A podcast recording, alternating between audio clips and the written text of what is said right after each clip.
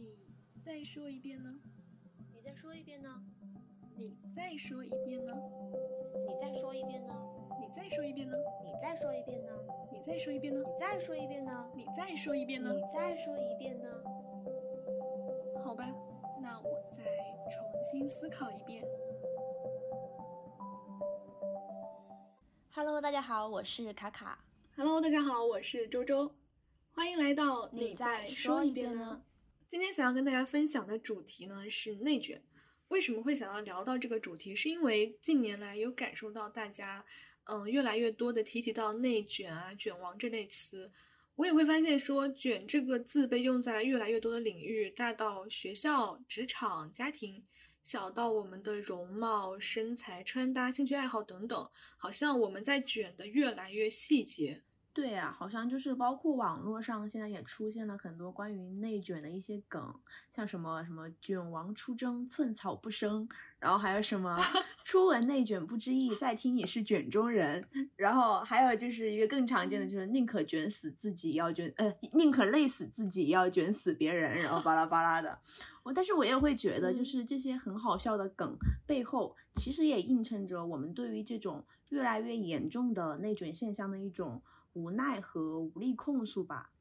就包括我之前，就是我前司就是有一个让我感触很深，就是非常非常不好的内卷的一个例子。就我前司有一个同事，真的是卷中之王那种，他就是超级爱在领导面前表现，就我们就叫他什么领导的舔狗，就我们所有同事都不太喜欢他，就都都都叫他舔狗，因为他就是那种从来不会从来不会反对领导说的话，然后同同时他也是就是每天公司最晚一个离开的人，然后又是最早到公司的人，然后像在日常的工作当中，领导就抛出一个需求的时候。然后就在群里边儿就说出了他的需求，然后也没有说让谁来干，但这个时候他就会第一时间去主动的自我推荐，就说，哎，领导我来做吧，我这方面还挺在行的。然后 他会不会后面又要就是分给别人？对，就是他最就是这这也是他最讨厌的一点，就是他自己卷就算了，他也嗯会麻烦到别人。就就之前就是他自己周末要加班嘛，他领了太多的活儿，他每天晚上加班，然后周末也要加班。但是他自己加班就算了，他也会。他工作当中会需要很多的数据什么的，又需要你来提供。那我、嗯我之前就经常会在周末的时候就就经常接到他给我打来电话，就说要某个某个数据需要马上给他这个样子。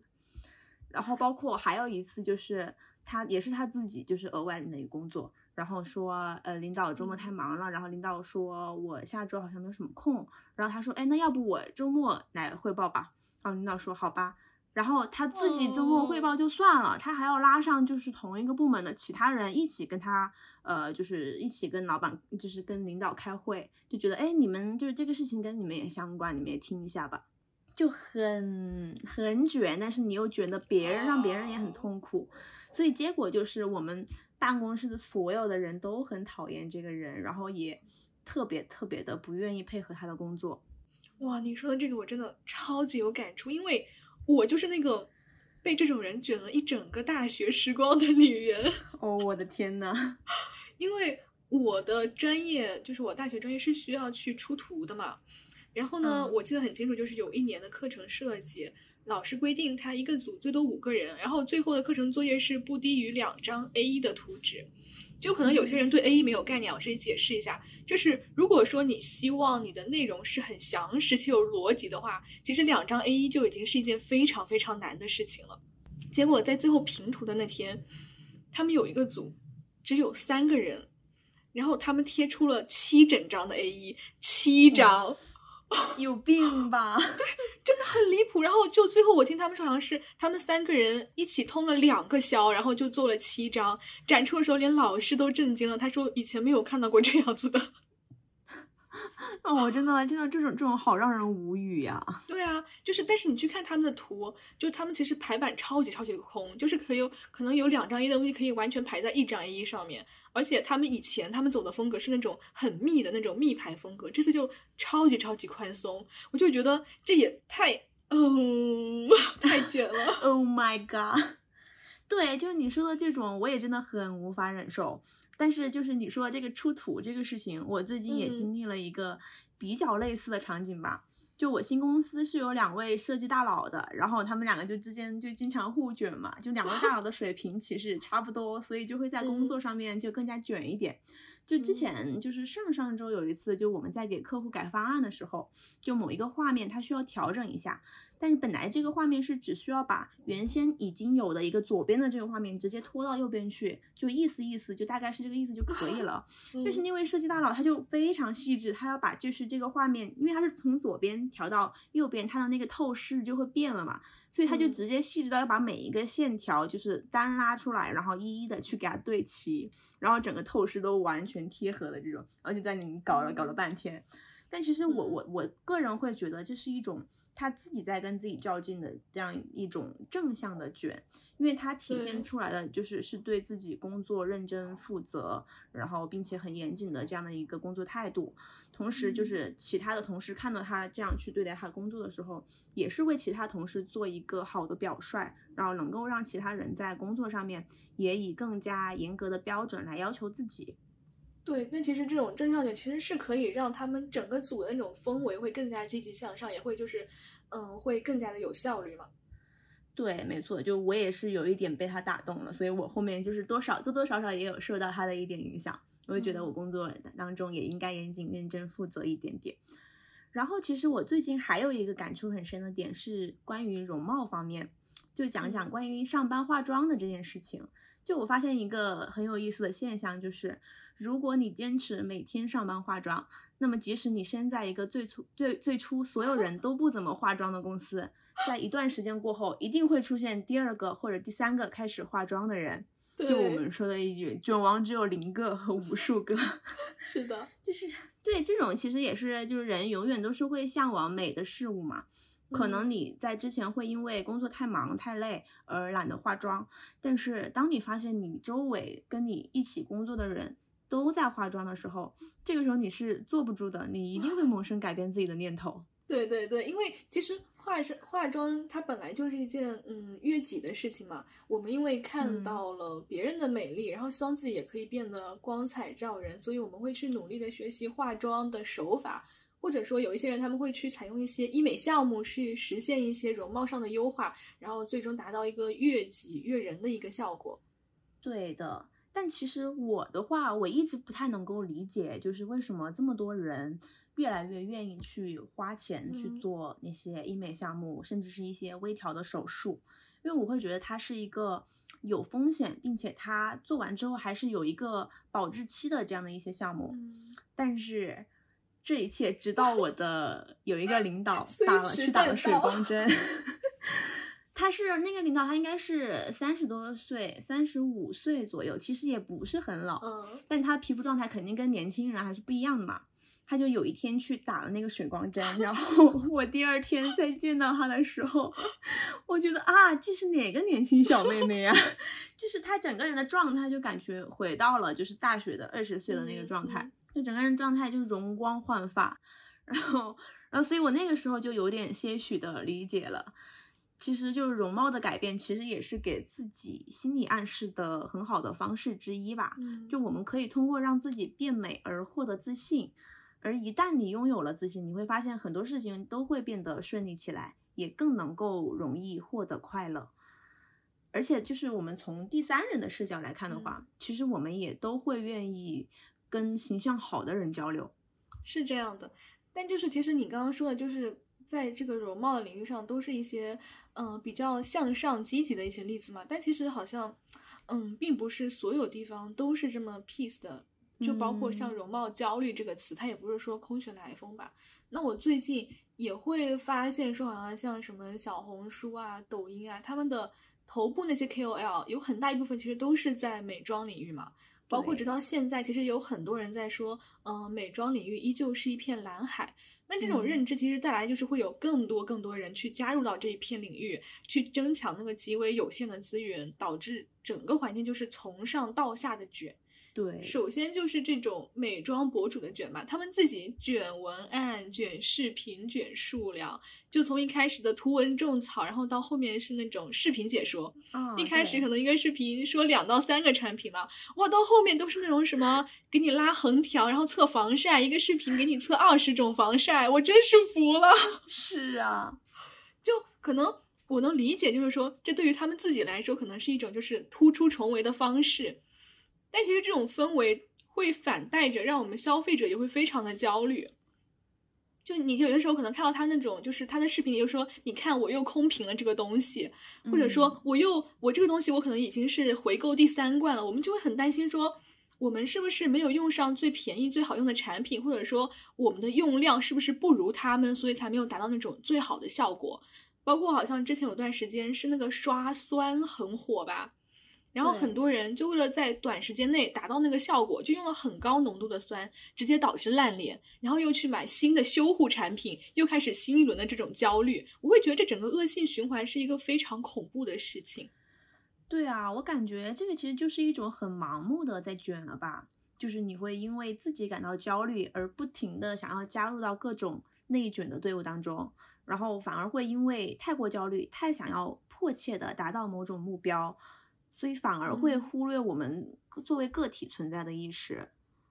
是的，然后另外一个呢，就是我感我感受到另外一种卷法，就是说我会发现好像各大博主他现在开始过多的去关注细节，就可能希望达到一种三百六十度无死角的精致，比如他会教你如何去练蝴蝶骨啊、直角肩啊，然后如何去打造高颅顶哦。我我前两天才看到我朋友圈有人分享了一个就是如何打嗯造直角肩的视频，然后底下一堆好友评论啊，收藏了，收藏了，收藏了，笑死！对，就是这种，就是你会觉得，就是你会发现说，好像直角肩就这种词，它是一那种自带流量的词，就包括之前有段时间有一个词也很火，叫做心机自然素颜。哦，就你感觉啊，只要有一个视频，它只要那上面写了这几个词，它本身就意味着非常大的播放量。但其实嗯我自己本身是很讨厌这个词，我会觉得它带有一种迎合他人凝视，尤其是男性凝视的意味。就它在我看来，跟之前的什么小妈群啊什么之类是一个道理。那包括像我自己是很喜欢香水的嘛，嗯，香水里面也会有一个分类叫做自然体香。哇，我真的觉得就是对，就是自然是一个真的很精妙的词啊！到底是谁想出来？就是它非常好的抓住了那种消费者的心理嘛。但这个其嗯实也是就我们说的容貌焦虑最本质原因，就是说我们太希望自己的美被贴上一种天生丽质的标签。我们就总是希望通过一些好像外物的修饰去掩盖自己的缺点，然后让自己贴合大众主流审美里的所谓完美的存在。但是我们又同时希望这些就是别人是发现不了这些东西的，对，然后然后去塑造自己的那种独特性。但是我们需要知道是说，并不是所有人都适合这种模式化的审美的。你也无嗯法去要求一个本身她长相就很偏西方的女孩去画一个日本的自然心机妆会好看呢，就是很很四不像嘛。对啊，对啊。而当我们去过分迎合这种所谓的主流审美去，但是忽略自己本身的特性的时候，反而会导致更大的不完美吧。可能运气好的他会产出一些比较模式化的东西，但那些运气不好的人就会怎么看都不协调。对，是这样的。那其实不止在容貌方面，我们有越来越多的因为焦虑引发的内卷。其实这些年来，在身材方面也越来越多的出现了一些内卷的现象。就我近年来有发嗯现一个很大的变化是，就我们我打开美团的这个 APP 上，我会发现给我嗯推荐的越来越多的美食商家都是轻食一类的这种商家。就是你会发发现，好像就是开轻食店的人越来越多了。然后包括还有就是你打开那个地图上面去搜索，你也会发现，就是身边的这个健身房的数量也是越来越多了。其实就嗯好像是，呃，我身边的朋友也是，呃，我也会发现他们越来越有意识的去管理自己的身材。然后这个其实男生女生都有这个现象，就他们会在就一顿大吃大喝之后，会去反省自己是否需要哎稍微控制一下自己近期的饮食摄入了，然后或者说是我是不是要去健身房锻炼一下，或者说是去外面跑跑步，消耗掉我多吃掉的这部分卡路里。不管他们那个身材管理是最终是成功了还是失败了，但是呃，在我们现在来说，管理自己的身材好像是变成一门每个人都在修的课题。对，就是，尤其你会发现，就是他们对于女明星的要求非常的苛刻。我还记得杨紫，就是也算是国民女儿嘛，嗯，然后她应该是一米六几的身高，一百斤，我觉得这在正常人来说就是一个非常完美的体重啊。对，但是她上镜就总会被说什么脸很浮肿啊，然后就是身上很胖啊什么的，就好像所有的女明星她们的普遍体重都在八九十斤，在综艺上甚至连上秤都不敢。对啊，但其实我觉得杨紫就是，我觉得她是很自然的那种漂亮啊，就我还挺喜欢她的，就是很正常。对，因为就前段时间不是，也不是说前段时间，就还挺长一段时间了。就之前刘亦菲不是就是有一组照片，就是有一点微胖的照片，但反而就是出圈了，就大家都觉得那样很美。是的，就是你会发现说，好像我们到最后卷的已经不是容貌跟身材本身了，而是说他人对自己的评价。嗯。没错，其实就我们很多时候的焦虑都是来源于他人对自己的评价。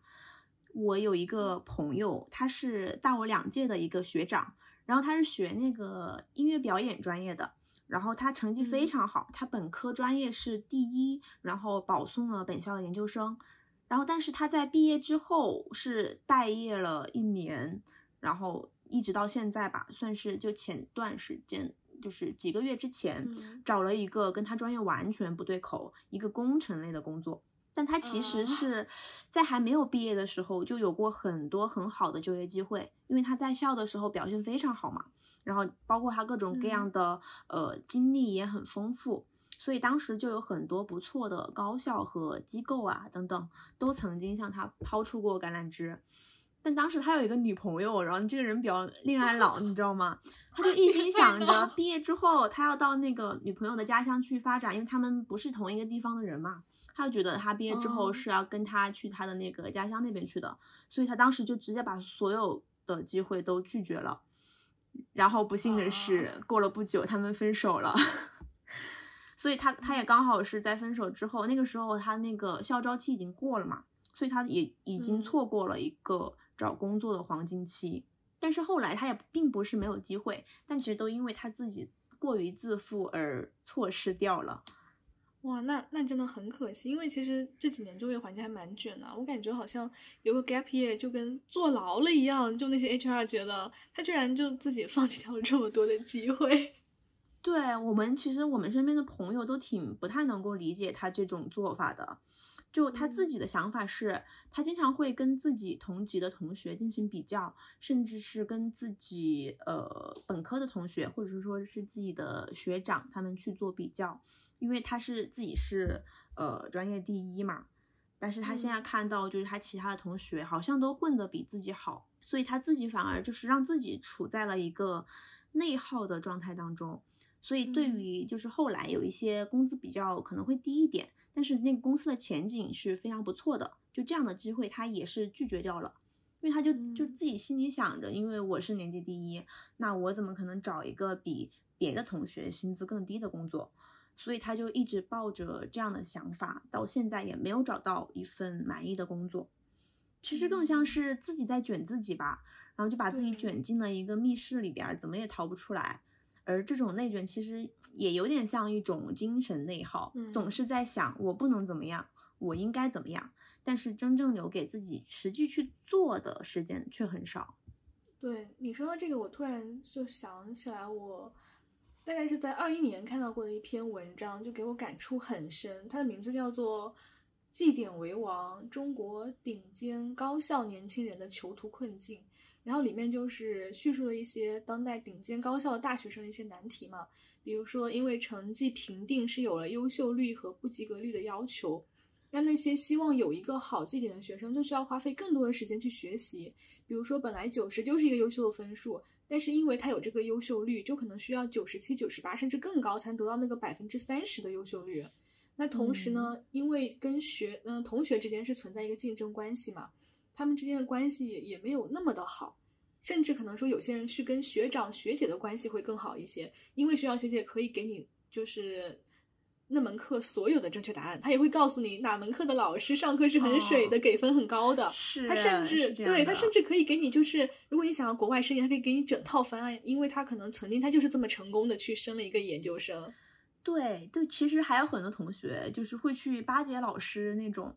哇就是他们老师会去问一些就是我自己认为是很简单的问题，对对，但是他们就是会去问，我也不知道他们怎么是是他们是怎么问得出口的，可能就是为了想在老师面前表现自己是一个很好学、很积极的学生，嗯然后好让就是老师在期末考试的时候给自己加一些印象分吧。对，然后就是那个那个论文里也有，就是也有提到过，就是一个类似的例子嘛。他就是说，曾经有一个绩点高到三点八九的一个学生来申请奖学金，然后呢，那些老师就去看他的这个成绩单嘛，就发现好像所有的难的，然后呢，可能有挑战性的一些课程，他都全部回避掉了，所以成绩单超级超级漂亮。那些老师就问他为什么不去选那些有挑战的课程，他说那不是他的兴趣所在。然后老师又问说什么是兴趣，他说兴趣就是被承认，如果不被承认的话，就说明没有胜任力，自然也就没有兴趣。就我觉得这是一件还呐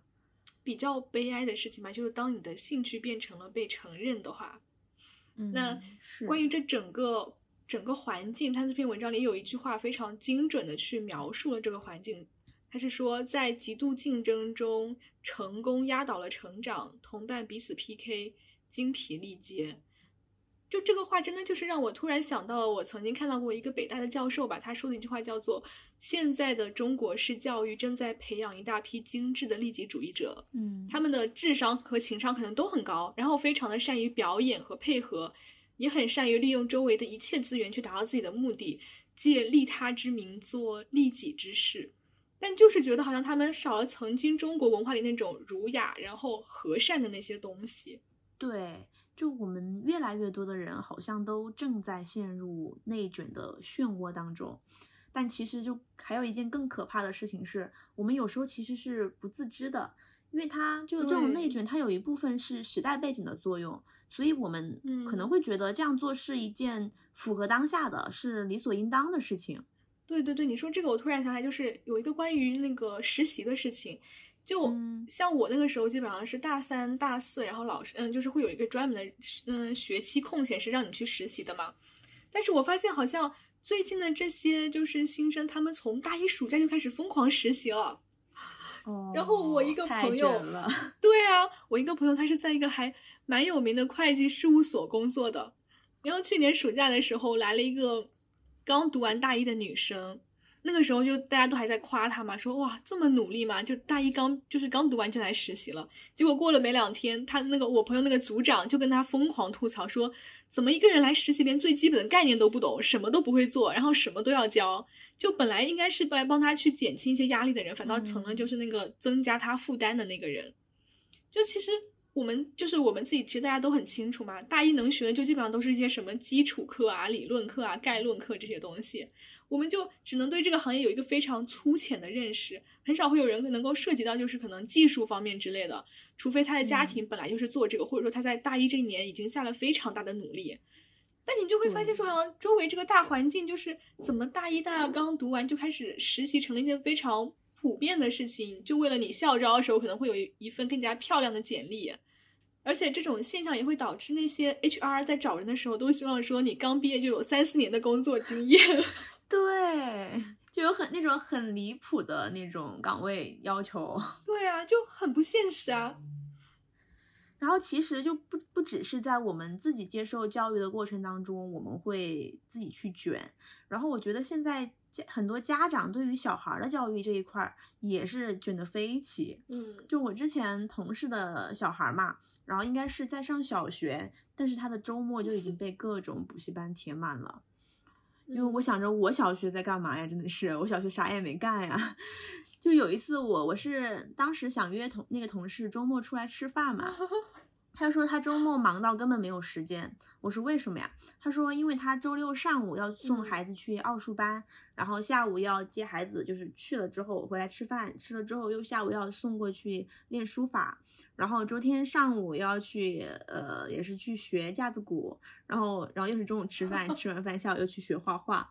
然后我就问他，我说你的孩子真的喜欢这些吗？他说应该是喜欢的吧，因为他看到孩子每次去的时候还是挺开心的，但是就是比较烧钱，因为现在兴兴趣班还是蛮贵的嘛。但是没有办法，就他说总得让孩子有个一技之长，就不然就是班里的孩班里的其他孩子都是在学各种各样的兴趣班，然后如果我的孩子不学的话，那他在班级里面是不是会因为这个感到自卑？对，就这样这种。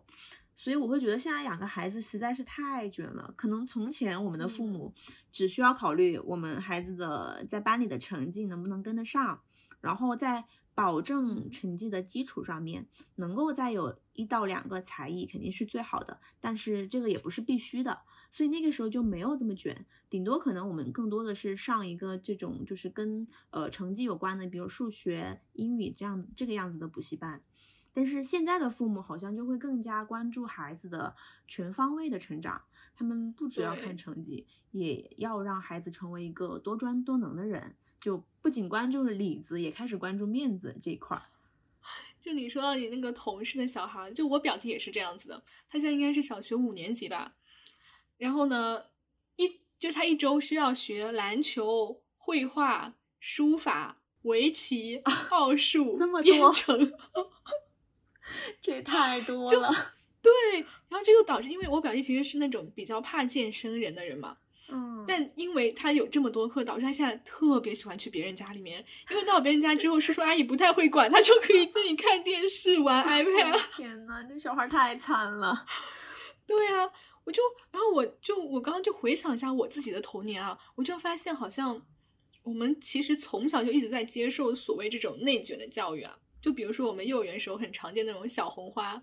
他就是教你啊，你要在竞争中胜过别人，你才可以得到一朵小红花。那这个小红花其实就好像是我们现在社会中这种非常稀缺的资源，嗯。而我们的父母也就是在不知不觉中成了这种内卷教育的帮凶吧。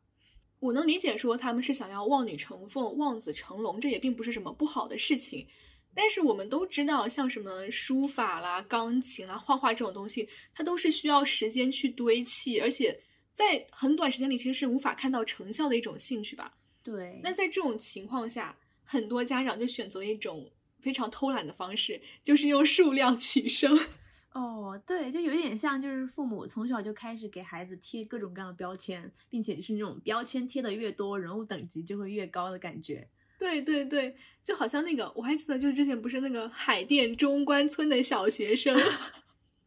真的就是卷王的代名词啊。OK，你去那个上面街上随便拉一个小学生采访，基本上人均 FCEPET 吧。而且小学就开始学什么高中数学，我真服了。我小学在干什么？我就我就在纠结怎么把这个皮筋跳得更好，怎么可以在三点前赶到家去看，一起来看流星雨。笑死了！我好像我想想我在干什么。我应该是在，就是我在各大卫视平台跳过去跳过来找喜羊羊看，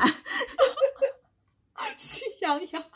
因为那个时候就不是很多很多电视台就会就是每天都放不同的喜羊羊嘛，就是可能今天这边放的是这一集，那边放的是那一集，然后这边播完了再再播下一个节目了，那我就跳跳到另外一个台去找 另外的喜羊羊看。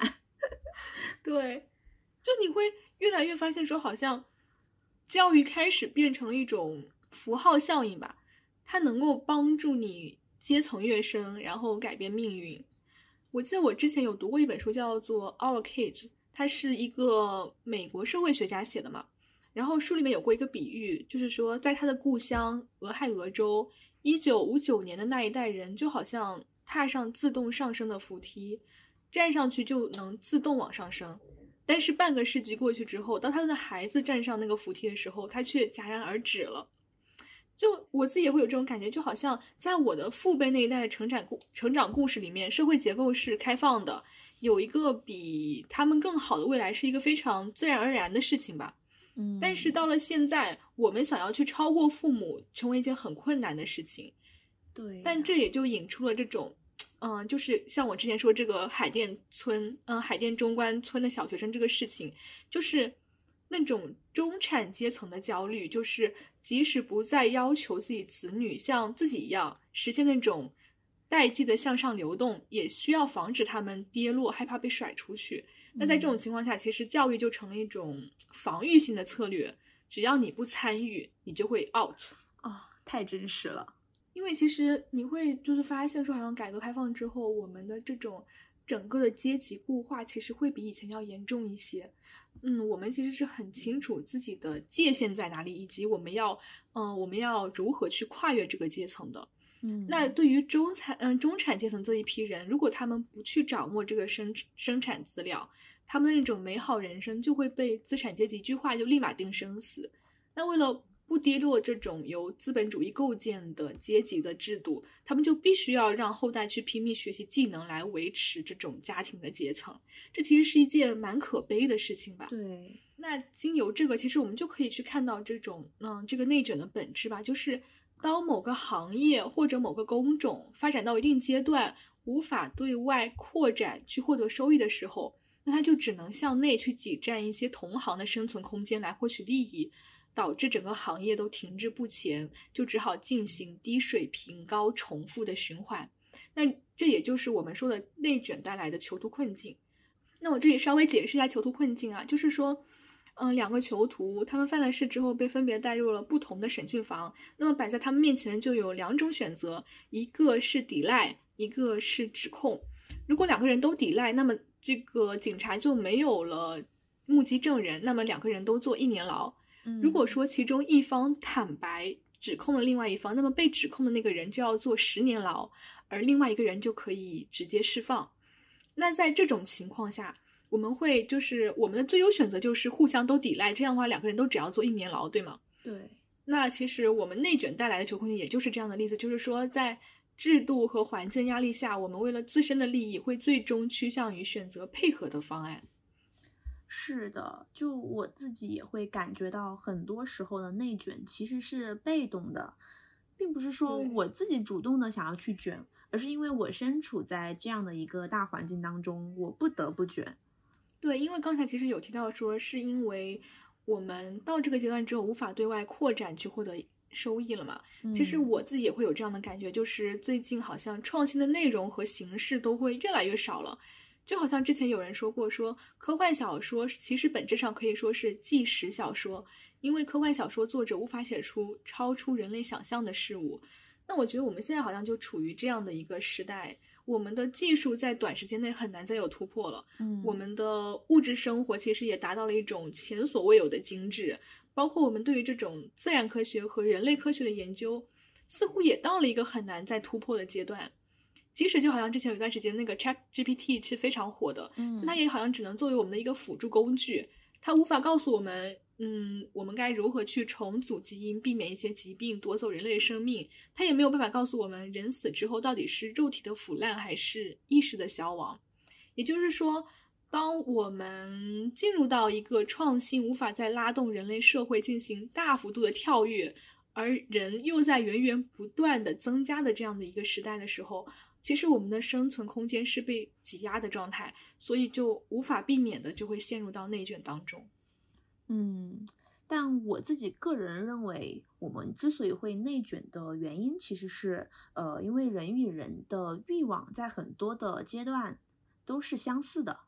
就对于我们这一代九五后吧，就其实我们是从出生就开始卷了。就首先我们不能输在起跑线上。于是我们参加各种各样的补习班，然后我们需要考一个好的大学，然后再然后就是考研或者考公，或者说是找到一份好的工作，然后是呃结成一份还不错的婚姻，然后生儿育女，最后就是往复。所以其实是因为这个世界上所有人都走在几乎相同的人生道路上，但是每一个个体又都很想证明自己的人生是有价值的。所以，当看到别人在这么做的时候，我们其实是会害怕的，因为我们害怕自己跟他们做不一样的选择，会不会因此而落后于他们？所以，其实，呃，内卷的根源也是来自于对于自己的不自信、不认可吧？对，就是当我们过于专注，将所有人生的意义，嗯，都放在具体的事物和他人的评价上的时候。内卷其实就带来了精神上的焦虑。对，但是我又想到我自己也会有很多卷的时刻，就比如说在工作的时候，有时嗯。候我自己也会卷，可能同样做一个汇报的 PPT，我也会想说，我想把我的那份做成最好的、最独一无二的，所以嗯。我会就是深夜也在写我的 PPT。那其实，在容貌焦虑的时候，我也会去卷，因为我自己的我自己是觉得我的眼睛是比较小的，然后我的五官不够精致，然后我的脸可能会有一点大，所以我根本就不敢素颜上班，所以我每天都要化妆。嗯然后当看到别人穿着很好看的衣服的时候，我也会想去卷，然后我会想，哎，我昨天晚上吃了一顿火锅，要不我今天中午就清淡一点吧，我 就是我点个轻食吧，要不今晚就是去健身房再跑一圈儿。我也是这样哇！我昨天就我我跟我朋友聊天嘛，我就跟他说，我说我已经很久没有喝奶茶了，然后他就很好心的就说说你给我个地址，我帮你点一杯，就是公司的地址嘛，我就立马拒绝，我说不要不要不要，我下午刚喝了一杯果汁，有点糖分超标了。控糖。对，但但我仔细就回想起来，就是这种卷的话，其实也是一种正向的激励吧，是因为嗯我们想要让自己变得更好，不管说是从我们个人的呃能力上，还是说我们就是自己的身材方面，就我们会去卷，就是也是会就是一次又一次又一次的对自己提出一些要求，然后并且强迫自己去完成它。嗯所以这种正向的卷反而是可以让自己有所提升、进步的。但是，一旦当这种卷跟呃与别人比较联系起来，可能它就会变质了。比如说，我会说，呃，你今天加班到这么晚，那我一定要比你更晚。比如说，你穿名牌衣服、挎名牌包包，那我也要买名牌。你的孩子上了三个补习班，那我的孩子要上四个、五个、六个。就这种带有比较性质的内卷，其实就变成了一种攀比吧。就我们说这个“卷”这个字，它其实有好有坏，但是攀比这个词，它一定是一个贬义词嘛。所以我会觉得正向的卷，它其实是一种自我努力，就是我自己在努力让自己变得更好。而负向的卷，其实就是一种人与人之间的这种无止境的消耗。是的，所以就是我们现在也是想要讨论一下，说我们该如何去有效的对抗负向内卷，去做自己的主人。那我这里呢，首先想要说的是，我们需要明确，表面的精细和复杂并不代表高级，只有以更高的视角去审视全局，才可以带来突破。就我现在会更就非常多的发现，好像我们很多人会先去关注一个事情，它好看起来好不好看。比如说，嗯老板交给你一个任务，你连逻辑都还没有理顺，连整个大框架都还没有拉出来，就先去网站上就下了十个很漂亮的 PPT 模板。这不是我吗？我就超喜欢下 PPT 模板。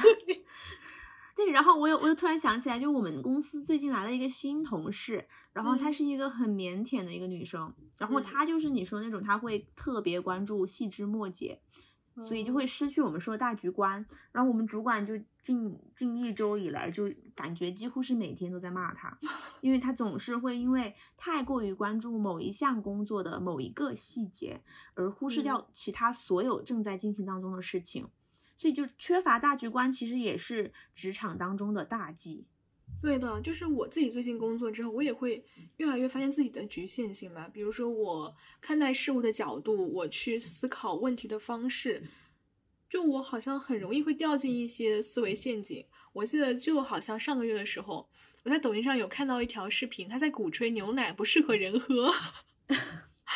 他说：“他说牛奶天生就是为牛准备的，不是给人吃的，嗯人吸收不了。”然后还列举了一系列科学论论文，你知道吗？说什么调查研究显示，这里面根本就没有人可以吸收的元素啊。然后我当时我看到一半，我真的就相信了，我就开始回想说，我喝了这么多年牛奶，我都是在喝废品嘛。但是当我翻开那个评论区，才发现其实很多反对的声音，有些人直接就去拿他说那个论文去搜，然后贴出了那个反对材料嘛。然后我就突然醒神了，我去看了一眼他整个的这个就是一整个视频的行为逻辑。就我们先暂且抛开牛奶到底适不适合人喝这个话题啊，就他好像说这个事情的目的就是为了推销骆驼奶，可能是他接的某个广告。这也太离谱了！牛，我想我就想问一句，牛奶就是不适合人喝，适合牛喝的话，它自己自己产出的东西自己喝吗？可能给小孩儿吧。当然，就是我可能我说这是一个非常小的例子啊，就可能会有一些听众会说，这不是很简单就可以看出来吗？但是我想表达的意思是说，生活中不可能只是这么浅显的一些遮掩，它或许会多会有多方势力的一个博弈。那当这个事情本身加上了无数层呃无数层面纱之后，我们是否还能时刻保持自己的全局思维，是一件非常重要的事情。对，那第二点就是说，尽量减少自己的从嗯从众心理吧，明白适合自己的才是最好的。我是真的觉得，好像我们这一代人是很矛盾的一代人，就我们在该从众的时候过度的关注自我，又在该多考虑自己的时候去过度从众，就就好像我自己也会有这样的缺点啊。那我的判断方法就是说，当这件事情只关乎我自己和一些离我比较远的东西的时候，我就会更加关注自己的感受。比如说，这个事情只有我和一些审美倾向，或者只有我和一群在网上的跟我八竿子都打不着关系的一些网友的时候，那我就会更加关注我自己本身，因为我会觉得好像因为互联网的因素，大家的价值观会越来越趋于统一吧。就比如有段时间。就一直让画欧嗯欧美妆，什么截断式眼影啊，然后立体修容，就让你的那个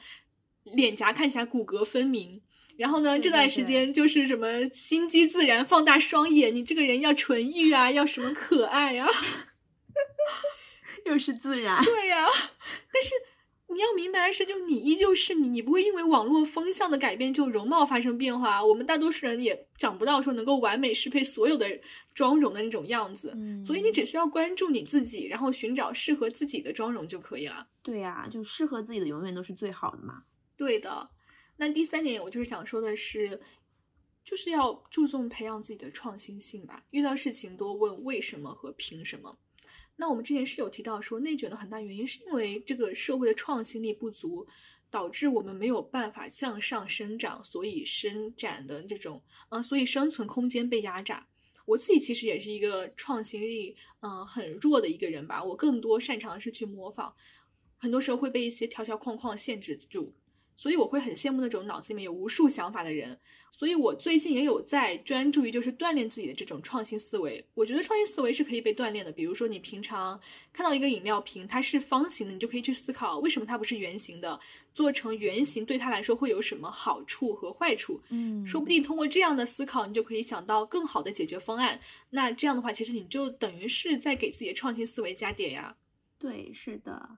那我这边其实也有几个对抗内卷的小点，想跟大家分享一下。那其实这三个点，其实它是我在呃极客上面看到的三个概念，我觉得非常有意思。嗯，就它讲了三条关于如何恢复好心态以及避开内卷和竞争的秘诀。然后它这三条分别是一条咒语、一个清单以及一个相册。我觉得这个就非常非常易于理解。那第一个，它的一条咒语是别人很好，但是我也不差。或者说是我能比他更好，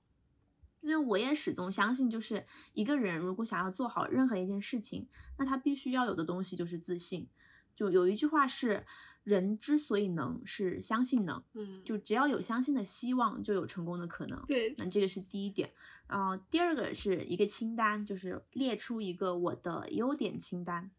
就是虽然就第一条说的，虽然自信是很好的，但它也不能是盲盲目的。就我们一定要找到自己的优势点，才能够无限的放大这份自信。如果你连自己的优势点都分不清楚，那就不是自信，而是自大了。对。然后第三个是一个相册，就建立一个夸夸相册，就这个词很很可爱。